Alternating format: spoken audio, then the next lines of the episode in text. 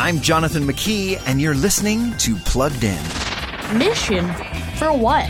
We accidentally built the lunar module. A little too small. The new animated movie Apollo 10 and a Half, A Space Age Childhood, now streaming on Netflix, dives deep into cultural nostalgia. NASA has been racing to beat the Russians to the moon, but its engineers have made a mistake. Their lunar lander isn't big enough for adults, it's only big enough for a kid, a boy named Stan, it turns out. Apollo 10 and a Half delivers a sweetly reminiscent love letter from a bygone age.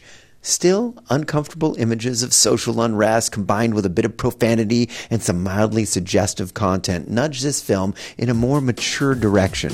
So we're giving Apollo 10.5 a a 3 out of 5 for family friendliness.